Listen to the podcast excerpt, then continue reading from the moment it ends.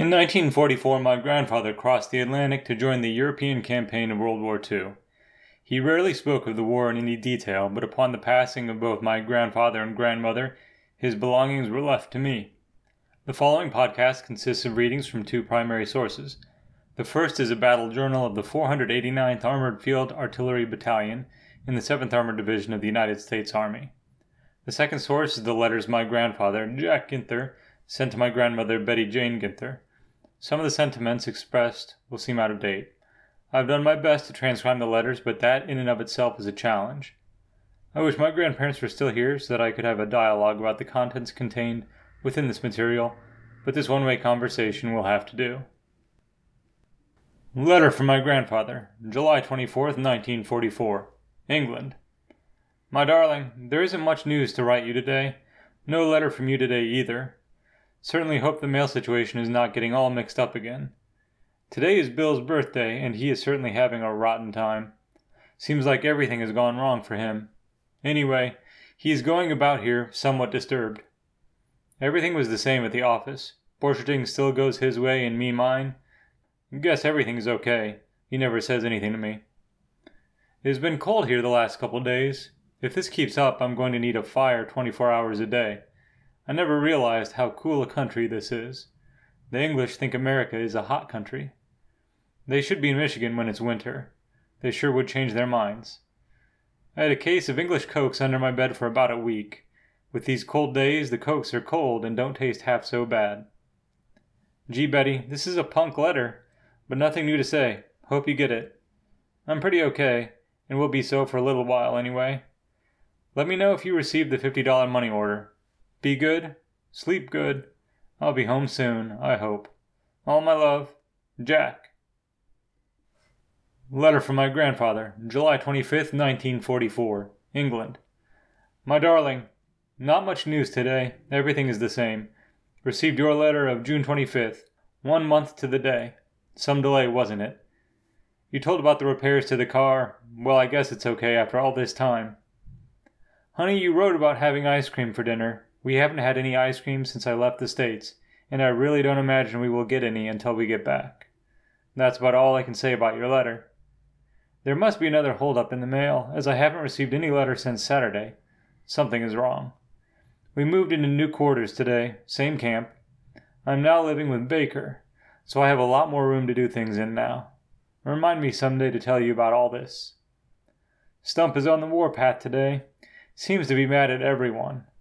I tangled at 0900 and I stayed away for the rest of the day. Honey, this isn't much of a letter, but this is all. You know how I feel, and that I want to come home. Be good, and maybe tomorrow I'll have more to write you. I sure hope so.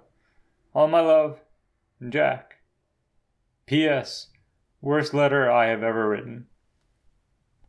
Letter from my grandfather, July 27th, 1944, England. My darling, I received your letter of 14th of July, 16th, and 18th, so I presume you are writing me every other day again. Wish you could write a note each day, honey, even though it isn't much. Now I'll be on my way to answer all your questions. You told me to have Sergeant Schooners fix some deviled eggs for me.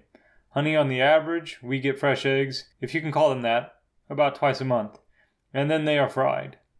So you can see there would be very little chance of us having deviled eggs. It would seem pretty good to have some.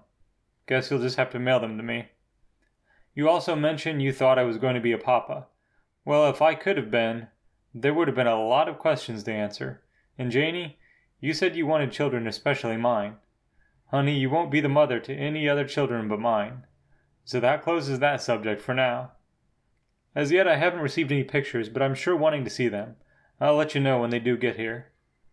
Betty, in regards to the Chicago Tribune, if you would like to go ahead and keep it, Bill gets the Detroit Free Press and it comes as much late as six to seven weeks. I have subscribed to the Stars and Stripes, and that comes one day late. That paper is printed here in England. They carry all the main news items from the States, plus one page of baseball. And one comic, Little Abner. So really, honey, I think you will enjoy the paper more than I. Have you got the little radio fixed? Go ahead and use the other, and I'll try to get another tube here. Betty, if any tube is burned out, let me know, will you? Well, honey, I'm still okay working on the same thing each day. Maybe someday I'll be able to have everything that people want. Yesterday Milner called me for a meeting, and when Borcherding, Williams, Migler, etc. got there, he sent a messenger to get me. Said he wanted someone there that knew supply. Borcherding didn't like it at all. But regardless of all of this, I can't see a thing in it for us. We certainly need a break, don't we, honey? You claim you never dream of me. I'm usually so tired I never dream of anything. But yesterday noon I took a nap during the noon hour and dreamed that you and Jacqueline were here. By golly, I could see the both of you two. Honey, tomorrow I'm going on another small trip. Maybe I'll find some of the things we are short of. At least I'll try. It may be lots when I get home. If so, you will probably not be written a letter. But I'll sure get one out Saturday as I'm duty officer again. Weekend schedule. That doesn't bother me anymore. Be good. I love you very much, but I sure need about four days with you. When this is over, we are going to have an extended vacation. I'm going to be the boss throughout. Write often. With all my love to both Mom and Grandma. All my love, Jack. Letter from my grandfather, July 30th, 1944, England. I promised to write you when I was on duty officer, but I was so tired I just laid down and went to sleep. Yes, on the job. But today is Sunday and I'll try to do a little better. Received three letters from you yesterday, one V-mail written 30th June, when you said you won't ask your Uncle Lynn to let you send any packages. The other were written 19 and 21st July. In your 21st, you had some hair. Honey, are you actually getting that gray? Also in the letter was a picture of a little girl with busy hair. Honey, I better get a better picture than that. How about that? I think the reason it appears that way is because of the shadows that fall across your face. Honey, I'm going to be very busy for a short while, so I may not get a chance to write as often as I would like. But you can be sure I'll write as often as I can. The recommendations for promotions for officers went in for August. We didn't put any in. Bill was quite mad, as was Penny. Received a letter from Bev. She is surely up in the air about things in general. Maybe by this time you have received one telling you about it. I think that idea for Christmas is very good. Honey, I wish we had our own.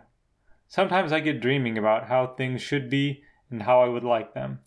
You can lay and think about those things all night. Some day I hope we can get things started toward the world we hope to have. Honey, in your letter of July 21st, you don't know I had been in London yet. If you didn't, there's some mail missing because I wrote you all about it. There's been two little English children here in my office this afternoon. They are such beggars. They want everything they get their hands on, and you can't talk them into leaving you alone. Williams was over. I got some stuff for him. He's communications officer now. Shirley turned on him now. Honey, I got to get ready to go to the field, so I better close. I sure wish I was home with you, darling. Let's pray that this war is over soon. I want to be with you. Honey, don't worry about me being depressed. Everyone is. We all are in the same boat. Maybe when this is over, I'll be able to say things. Honey, I've got to close. Be good. I love you with all my might, and sure wish I could hold you and kiss you. All my love, Jack.